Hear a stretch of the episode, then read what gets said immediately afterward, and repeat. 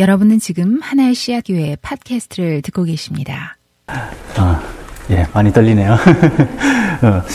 어, 어, 작년에 연말에 어, 그한 해를 좀 정리도 하고 그리고 되게 좋은 책들도 많이 읽고 하면서 좀 그 하나님께 감사하는 시간들을 개인적으로 굉장히 많이 가졌었는데요. 그러다가 그 하나님 나라에 대해서 제가 이제까지 한 10, 여년 동안 어, 받아왔던 말씀들인데 그게 일렬로 저한테 정리가 되는 그런 약간 되게 신기한 체험을 한번 했었어요. 그래서 그, 그러고 나서 생각했던 게 이게 나만을 위한 말씀이라기보다는 다 같이 나누는 어, 필요가 있는 그런 말씀이다 싶어서 좀 당돌하게 그 상의를 들었는데 또 흔쾌하게 자리를 마련해 주셔서 감사합니다. 제가 처음 하는 거라 너무 떨리고 제가 원래는 이 말씀 때 엄청난 감동과 막 눈물과 막 그랬었는데 이게 혼인만 혼자만 혼자만 좋아하고 다른 사람한테 흘러가지 못한 문제잖아요. 그래서 어제도 담력 시험을 위해서 저희 아이들을 데리고 이제 아이들과 엄마는 다 이제 그 핸드폰 보고 다른 거 하는 무관심한 청중을 연기하면서 연기가 굉장히 자연스럽게 연기하던데 네, 하면서 있었는데 그러면서 약간 자신감이 생긴 것 같아요. 그리고 막 질문도 질문도 그 하나님 믿는 아빠처럼 다 철학자가 되나 돼야 되는 거야? 막 그런 질문이라고.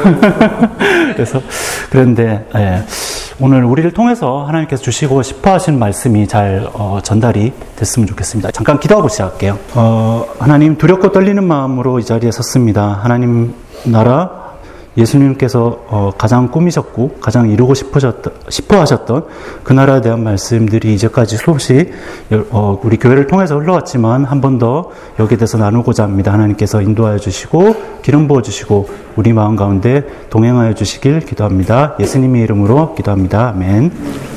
예. 그 앞으로 비정기적으로 몇 번에 걸쳐서 한 세 번 아니면 조금 더일 수도 있고요. 어, 하나님 나라를 실제로 우리 삶에서 어떻게 적용할 수 있을지에 대해서 좀 나눠보려고 해요. 그래서 오늘은 첫 번째고요. 하나님 나라를 위한 가장 기초가 되는 게 무엇인가에 대해서 좀 나눠볼게요. 그리고 그 하나님 나라를 보려고 하면 어, 좀 통찰력이 필요한 것 같아요. 그래서 거기에 대한 제가 개인적으로 갖고 있는 꿀팁들도 좀 방출하려고 해요.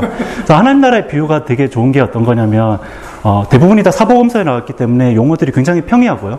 그리고 예를 들면 신학적인 지식 같은 거 있죠. 그런 게 필요 없다는 건 아닌데 다른 말씀들에 비해서는 좀 덜 필요한 편인 것 같아요. 제가 봤을 때는. 그래서 예를 들면 고대 근동의 풍습이라든가 뭐 그때 흘러가던 여러 가지 콘텍스트라든가 뭐 그런 거에서 물론 알아야 되지만 완전히 모른다고 해도 우리가 기본적인 정보는 갖고 있고 예를 들면 세리라고 하면 세리가 어떤 사람인지는 알잖아요. 그렇죠?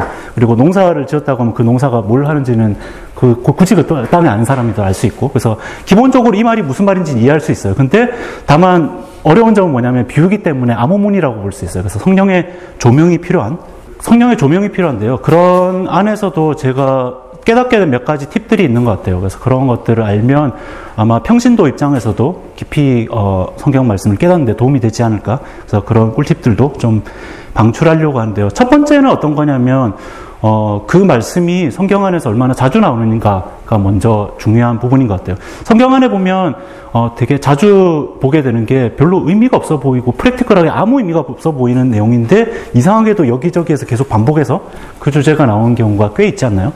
그래서 그런 것들에 대해서 유의해 볼 필요가 있는 것 같고요. 특별히 그 오늘 나오는 종음 어, 땅에 비유, 대한 비유는 공간 복음, 그러니까 마태, 마가, 누가복음에 전부 다 나오는데 그런 경우에 더욱더 유의할 필요가 있고요. 그리고 누가복음 오늘 말씀이잖아요. 누가복음은 더더욱더나 어, 그럴 필요가 있는 게 누가복음 1장의 서론에 어떻게 시작하고 있냐면 그 당시에 예수님의 생애에 대해서 말, 말하고 있는 여러 저작들이 있는데 내가 여기에 추가한다는 얘기가 나오죠. 그러니까 한마디로 여기에 나왔다고 하면 다른 복음서나 다른 여러 가지 다른 사람들이 쓰는 복음 복음서에는 들어있지 않지만 여러 작들을 봤을 때 이건 좀 부족하다 아니면 이건 좀 더 강조할 필요가 있다 라는 의도로 넣은 거기 때문에 더 중요하게 생각할 필요가 있는 것 같아요. 그러면 왜 좋은 땅의 비유가 그렇게 중요한가에 대해서 어, 마가복음 4장 말씀을 통해서 한번 볼 수 있는데요. 다 같이 한번 읽어볼게요. 시작. 예수께서 또 말씀하셨다. 하나님 나라는 이렇게 비유할 수 있다. 어떤 사람이 땅에 씨를 뿌려놓고 밤낮 자고 일어나고 하는 사이에 그 씨에서 싹이 자고 자라지만 그 사람은 어떻게 그렇게 되는지 알지 못한다고. 어, 안 보냐? 근데 처음에는 이삭을 내고 그 다음에는 이삭을 내고 또 그 다음에는 이삭의 야찬 나다를 낸다. 아멘. 예. 여기 제가 일부러 딱 밑줄을 그렸는데 이게 제가 드리는 두 번째 팁이에요. 뭐냐면, 어, 비유를 해석할 때는 항상 그 안에 예수님이 의도적으로 함정을 숨겨놨어요. 그래서 넌센스가 있거든요. 말이 안 되는 얘기. 그래서 그게, 그것과 현실이 어떻게 다른지를 대비해 보면 그 안에 하나님께서, 그러니까 예수님께서 우리에게 얘기하고 싶은 그런 말씀이 숨어 있다고 보면 돼요. 여기서 보면 뭐라고 나와 있죠? 땅이 저절로 열개를 맺게 하는데라고 나와 있고, 그 뒤에는 처음에는 싹을 내고, 이삭을 내고, 알차를 내는 게 전부 다 저, 저절로 된대요. 이게 말이 되는 얘기라고 생각하세요? 그러니까 저는 이런 농사를 들어본 적이 없거든요. 그러니까 예를 들어서 농부가 산을 땅을 씌웠어요. 그러면 싹이 파종이 되고 트고 할때 보면 밭을 갈고 일구고 하는 수많은 노력들이 필요하고 거름도 계속 줘야 되고 농약도 줘야 되고 가을에 추수가 날 때까지 끊임없이 일해야 되잖아요. 근데 여기서는 그 현실과 전혀 다른 얘기를 하고 있죠, 보면. 그러니까 그걸 완전히 부정하고 농부의 노력을 완전히 부정하고 필요 없다고 지금 얘기하고 있는 거잖아요. 그렇죠? 그래서 이게 굉장히 여기에 굉장히 중요한 그 의미가 있어요. 한마디로 여기서 진짜 중요한 건 뭐냐면 하나님께 주시는 씨가 제일 중요하고요. 그 다음에 중요한 건 땅이 좋은 땅이 땅이냐 안 땅이냐가 제일 중요한 거예요.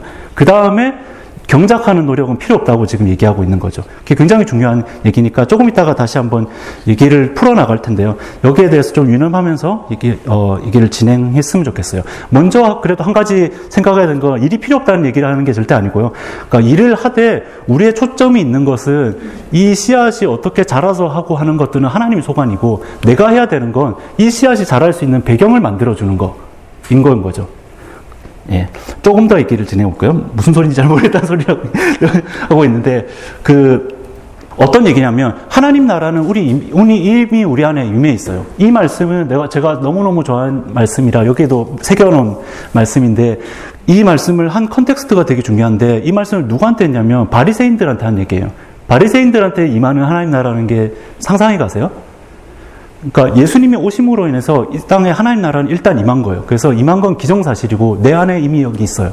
여기 있는데 이것이 어떻게 싹을 틔우고 퍼져나갈 수 있게 해서 주변에 그러니까 실제로 의미 있는 하나님 나라가 되고 이 땅 가운데도 하나님 나라가 임하게 하고 하는 것은 우리가 어디에 달려 있냐면 우리가 이걸 위해서 열심히 노력하는 게 아니라 우리의 마음밭이 좋은 땅이 되게 만드는 데 있다는 게 핵심이라는 거죠. 예, 이 시점에서 제가 그 하나님 나라를 어떻게 인식하게 되었는지에 대해서 먼저 한번 나누고 싶어요.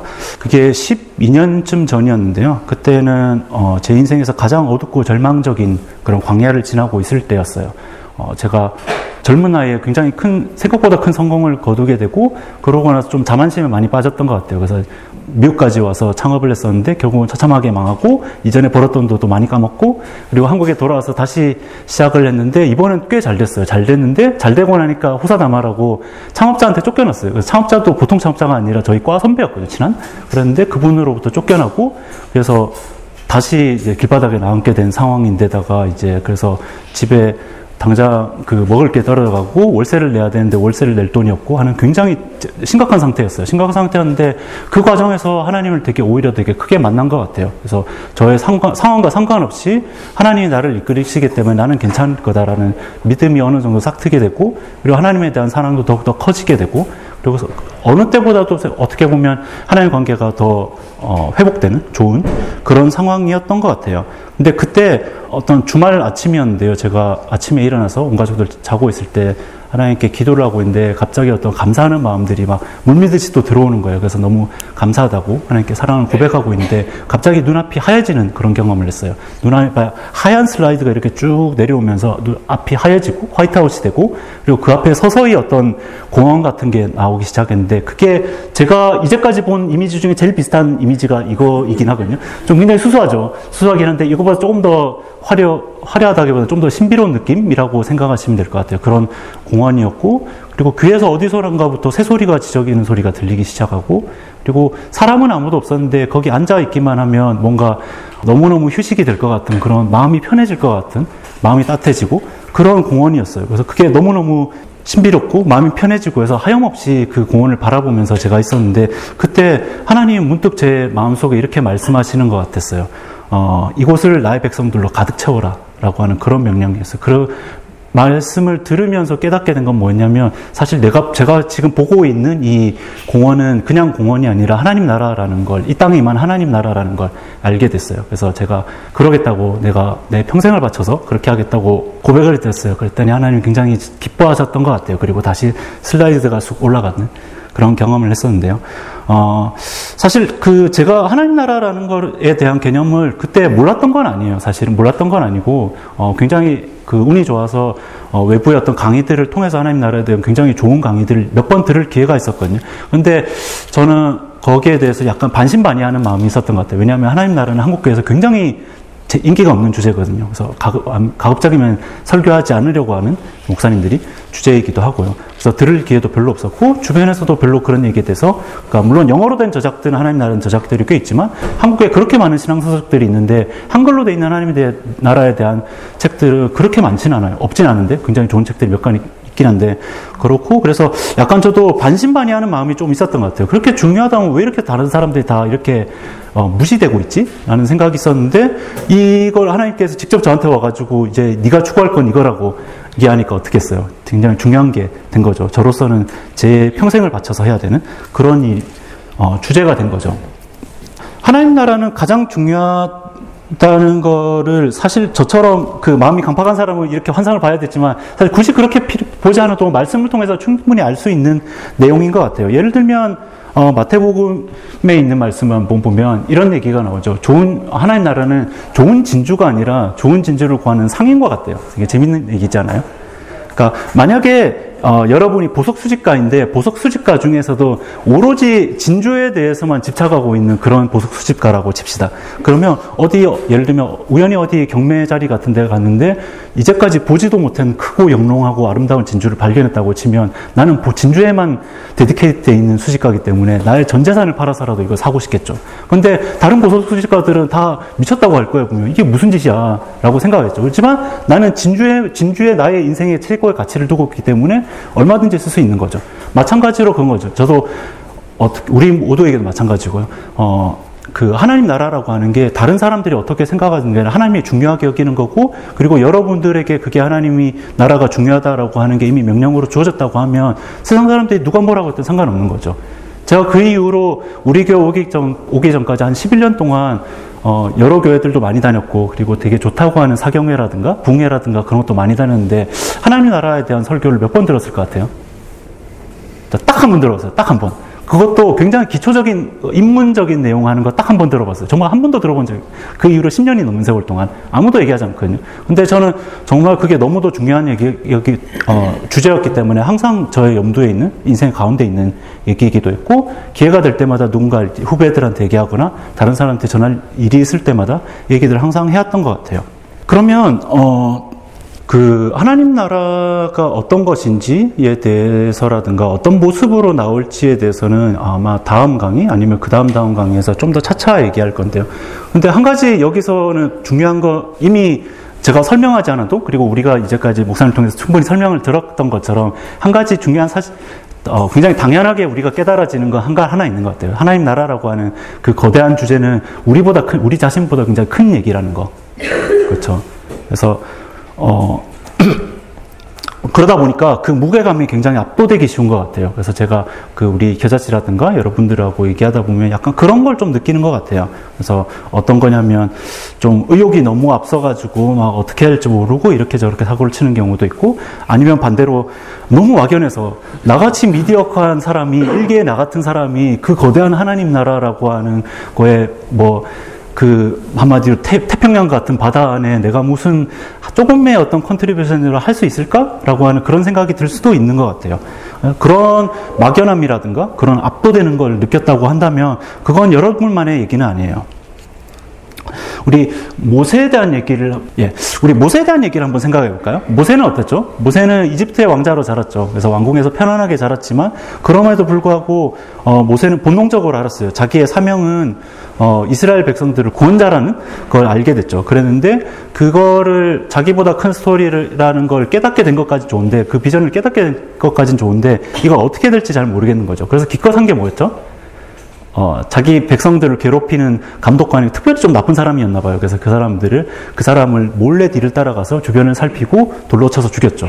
그런데 자기는 개, 그 완전 완전 범죄라고 생각했는데 보니까 나와서 보니까 다 이미 다 들켰네. 그래서 들킨 사실을 알게 되자 어떻게 했죠?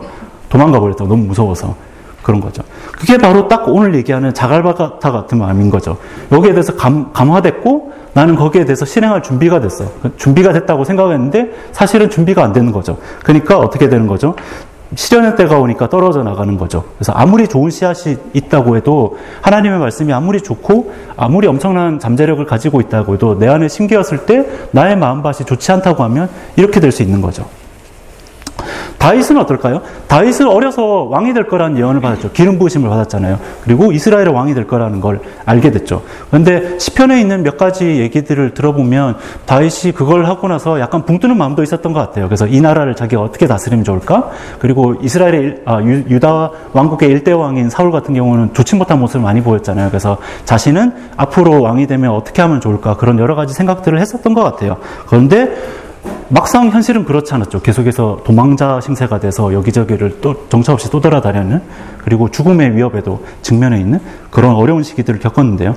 그러고 나서 어, 다윗이 한 어, 고백을 한번 봅시다. 다 같이 한번 읽어볼까요? 여호와여 내 마음이 교만하지 아니하고 내 눈이 오만하지 아니하며 내가 큰 일과 감당하지 못할 놀라운 일을 하고 힘쓰지 않아이다. 실로 내가 내 영혼으로 고요하고 평온하게 하기를 젖된 아이가 그의 어머니 품에 있음 같게 하느니 내 영혼이 젖된 아이와 같도다. 예. 여기서 밑줄 건 거를 유의해 둘 필요가 있어요. 어, 다윗이 지금 이 고백을 하는 게 자기가 광야 생활을 통해서 아, 나, 내가 잘못 들었나? 나는 이스라엘 될 왕이 될 제목이 아닌가? 내 비전을 포기해야 되냐? 그래서 지금 이런 얘기를 하는 게 아니에요. 내가 큰 일과 놀라운 일을 하려고 힘쓰지 않는다고 얘기한 고백이 그래서 나온 게 아니에요. 그 반대예요. 사실은 광야 생활을 통해서 다윗은 더 큰 비전을 봤어요. 그래서 다윗이 이 유다 왕의 두 번째 왕이 되는 건 오히려 굉장히 작은 일이고 자기의 이름을 통해서 후손의 예, 예수님까지 이어지는 그런 놀라운 일이 일어날 걸 깨달았어요. 다른 시편에 보면 그런 그 부분들이 나오고 있죠. 예수님이 자기를 위해서 오시는 주님인 예수님이 어떻게 나오실지에 대한 그런 것들 알고 있죠. 훨씬 더 큰 비전을 봤어요. 그런데 이 비전은 하나님의 비전이고 내가 해야 될 일들은 하나님이 나를 쓰시기 편한 질그릇으로 편안한 그릇으로 만드는 게 먼저라는 거를 비로소 깨닫게 됐어요. 그래서 어떻게 얘기했죠?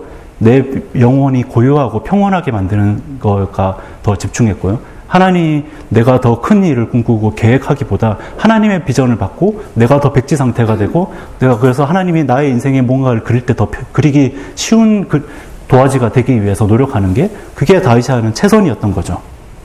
이것이 바로 좋은 땅이에요. 이것이 바로 하나님 편 쓰기 편 쓰시기 편한 그릇이고 하나님 나라를 이 땅에 만들 수 있는 준비된 사람의 마음가짐이라고 할 수 있는 거죠.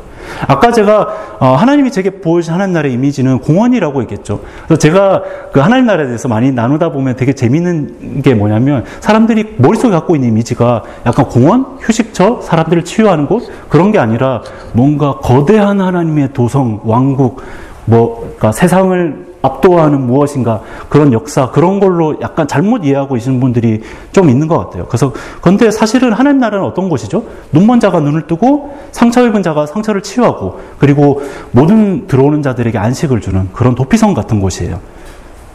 그런데 이런 도피성과 안식과 같은 그런 치유하는 장소라고 하면 하나님과 가까이 내가 지내고 있지 않고 그리고 하나님에서 깊은 하늘의 안식을 내가 누려본 적이 없고 그리고 하나님의 치유를 내가 채워본 적이 없다면 그러면 그러면 우리를 통해서 이런 하나님 나라가 이루어질 수 있을까? 라고 하는 생각이 들 수 있겠죠.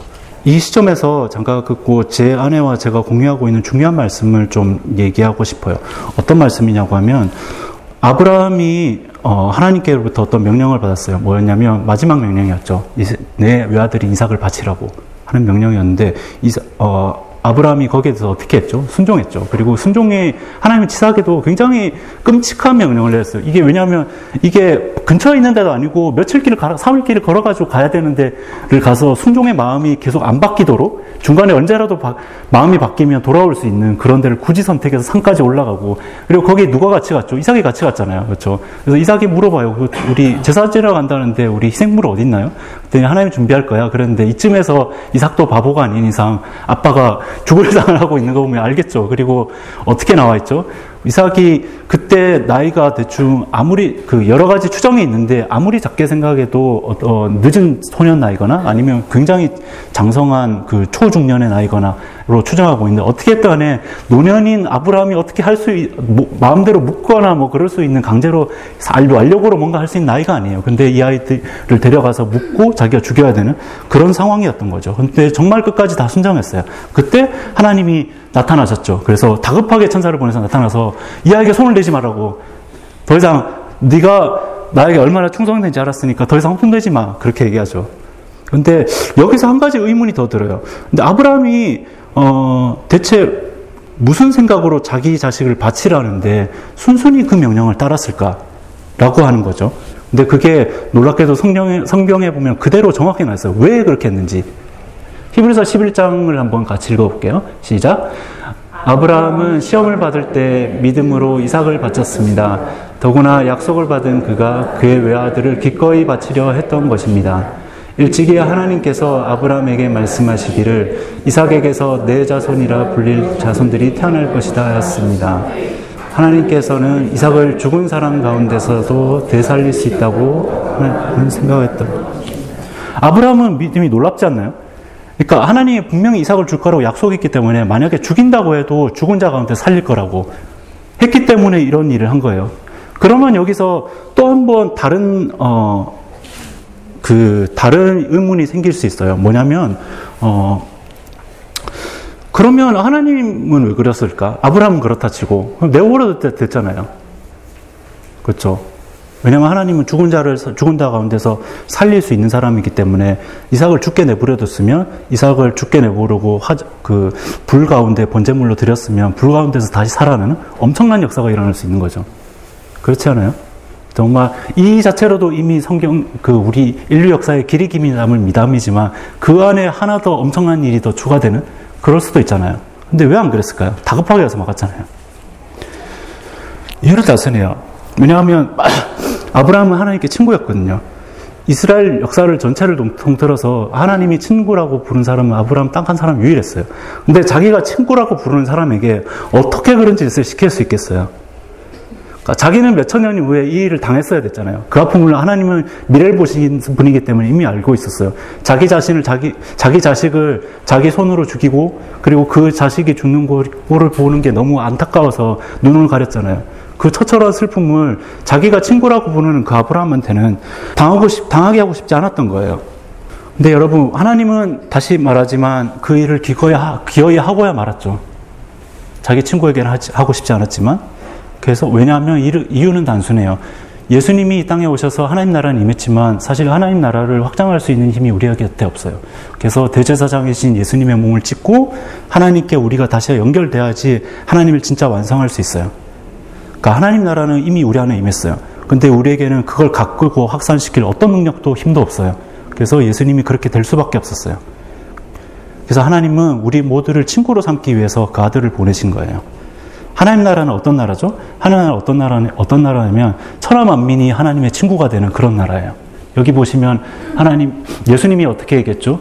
친구여 무엇을 하러 여기 왔는데 그 친구가 누구예요? 가론 유다였어요. 가론 유다가 하나님 나라 하나님의 친구가 될 만한 사람이라고 여기세요? 그렇지 않을지 모르지만 예수님이 오셨기 때문에 하나님 나라에서는 친구예요. 그 사람이 어떤 사람이었든 간에. 그런 거죠. 그래서 하나님은 심지어 가론 유다 친구 삼기 위해서 여기 오신 거죠. 아까도 말씀드렸지만 그렇지만 친구가 됐고 하나님 나라가 내 안에 임한 것만으로는 불충분했기 때문에 우리에게 그 희생까지도 필요했던 거예요. 그래서 요한복음에 하나님 나라가 왜 안 나올 것 같아요? 사실 이 다음에 얘기를 하기 위한 거예요. 우리가 어떻게 하면 좋은 땅이 되고 좋은 땅이 되기 위해서 우리 왕 대신 하나님 예수님께서 우리에게 어떻게 행하셨고 그게 우리 삶에 무슨 의미가 있는지 그것을 깨닫게 하기 위해서라고 볼 수 있는 거죠. 그래서 다시 한번 어, 우리 안에 물어볼 필요가 있을 것 같아요. 그러니까 하나님 우리한테 이렇게 질문을 하시는 것 같아요. 너희는 너희 안에 이미 와 있는 하나님 나라를 발견했니? 그리고 그 하나님 나라의 씨앗이 우리 안에서 싹트고 그리고 우리 안에서 그것이 더욱더 크게 자라고 그리고 그게 넘쳐 흘러서 주변까지 흘러가고 우리의 가정이 변화되고 우리의 가정에 하나님 나라가 임하고 우리의 직장에 우리의 사회에 하나님 나라가 임하고 우리의 나라에 더 넘어서 세례까지 임할 수 있는 그런 준비가 되어 있니? 라고 물어보는 것 같아요. 그러면 우리가 어떻게 좋은 땅이 될 수 있을지 좀 얘기를 해보려고 해요. 첫 번째는 뭐냐면, 어, 하나님 나라는 내 안에서 먼저 발견돼야 돼요. 하나님 나라는 아까 뭐라고 했죠? 안식의 나라예요. 그 안에서 상처받은 사람들이 치유받는 치유의 장소예요. 그렇다고 하면 내 안에서 그게 일어나야 돼요. 어떤 거냐면 안식에 들어가길 힘써야 돼요. 이건 명령이에요. 우리가 반드시 필요한 일이에요. 어떤 거 이게 여러분 안식 아니면 행복 다른 말로 바꿔서 생각해도 그게 우리가 무언가를 성취해내고 거대한 일을 해놨을 때 그게 안식이 아니에요. 우리한테 좋은 일들이 계속 따르고 행운이 따르고 그래서 좋은 일들이 생겼다 그걸로 생기는 게 안식이 아니에요. 인생의 최악의 상황에서도 여러분들이 마, 만들어 놓은 계획이 모두 다 망가지고 우리가 앞날의 사, 소망이 모두 다 끊어졌을 때도 하나님이 나의 소망이기 때문에 그게 내가 희망이 넘치고 그렇기 때문에 내가 안식할 수 있는 그게 진짜 안식이에요. 그래서 안식이 불순종이 안식하지 않는 것이 불순종이라고 얘기하고 있죠. 그게 왜 불순종일까요? 이것은 하나님 항상 기뻐하고 범사에 감사하는 것이 하나님께서 예수 안에서 우리한테 주신 일이기 때문이에요. 그게 우리가 해야 될 의무이고 우리의 일이에요. 여러분 잘 생각해 보세요. 그러면 여러분들이 인생 가운데서 어, 뭔가 큰 일이 있거나 대단한 게 없어도 행복감을 누릴 수 있나요?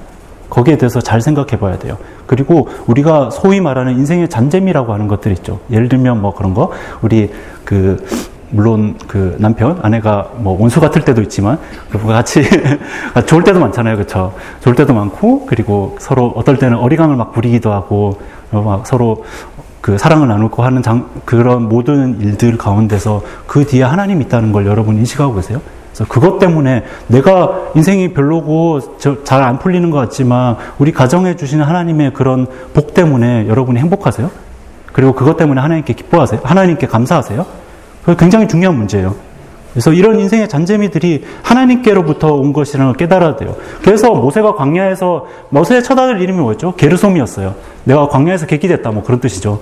그런데 점점 둘째 아들을 낳으니까 뭐라고 했죠? 하나님이 나를 생각하셨다고. 그래서 둘째 아들 이름을 엘리스리고 이름 바뀌었죠. 그렇죠. 그런 식으로 처음에는 광야에서 광야에서 의미 없는 삶, 이집트의 왕자에서 전 세계 초강대국의 왕자였다가 의미 없는 삶을 지내는 것 같지만 그 안에 작은 부분 한 부분에서 하나님을 만날 수 있었기 때문에 그 사람은 이제 하나님께 쓰실 준비가 된 거예요. 그래서 하나님이 어떻게 오셨죠? 폭풍과 같이 올 수 있었어요. 천둥과 번개와 압도적인 광격으로 올 수 있었어요. 그런데 어떻게 왔죠? 떨기나무에 조그마한 떨기나무 위에서 보이지 작은 신비로운 불빛으로 왔죠.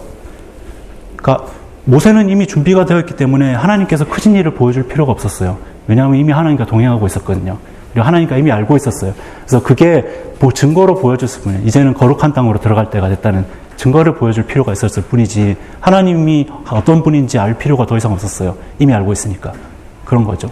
다윗이 어땠어요? 다윗이 긴 광야 생활을 통해서 아까 본 시편과 같이 그런 말 그런 말들을 나눴죠. 사실 자기가 도망 언제 사로잡혀서 죽을지 모르는 운명이었지만 다윗은 행복했어요. 예수님 때문에. 그리고 다윗은 자기가 갖고 있는 사람들에게 자기가 따르는 사람들을 위해서 자기가 희생할 준비가 되어 있었고 그 사람들을 위한 훌륭한 리더가 됐죠. 그래서 그런 것들이에요. 그런 것들이 우리 안에 있는지 먼저 필요할 필요 잘 생각해 볼 필요가 있어요. 근데 여기서까지 얘기하면 한 가지 오해가 생길 수 있는 게 뭐냐면, 어, 내가 그러면 이렇게 큰 걸 위해서 좋은 땅이 안 되면 심는 게 아무 의미가 없다라고 하면 잘못 오해할 수 있는 게, 그러면 내가 마음의 준비가 되어 있자면 하나님 나라를 위해서 무언가 시도하는 거는 무의미한 건가? 그럼 나는 그냥 가만히 있어야 되나? 그때가 올 때까지? 라고 하는데 전혀 그렇지 않아요. 완전히 반대예요. 자, 이 말씀 한번 봅시다. 어, 예수님께서 70인을 세우면서 보냈는데 예수님 뭐라고 하셨죠? 우리 어, 여기 3절 말씀만 한번 밑에 한번 읽어볼까요? 시작. 갈지어다 내가 너희를 보냄이 어린 양을 이리 가운데로 보낸가 같도다. 그렇죠. 예수님이 이미 알고 있었어요. 70일 보낼 때 이 친구들이 지금 하나님 나라를 전파할 준비가 전혀 안 돼 있다는 걸 알고 있었어요. 그래서 너무 마음이 아팠지만 가야 됐어요. 왜 그랬을까요? 그러니까 구약과는 이제 다른 모델이에요. 이제 이제 우리가 열심히 씨를 경작하는 노력을 할 것인데 그게 어떤 노력이냐면 내가 경작은 하나님이 하시는 거라고 했죠. 그러면 안 되는 걸 봐야 돼요.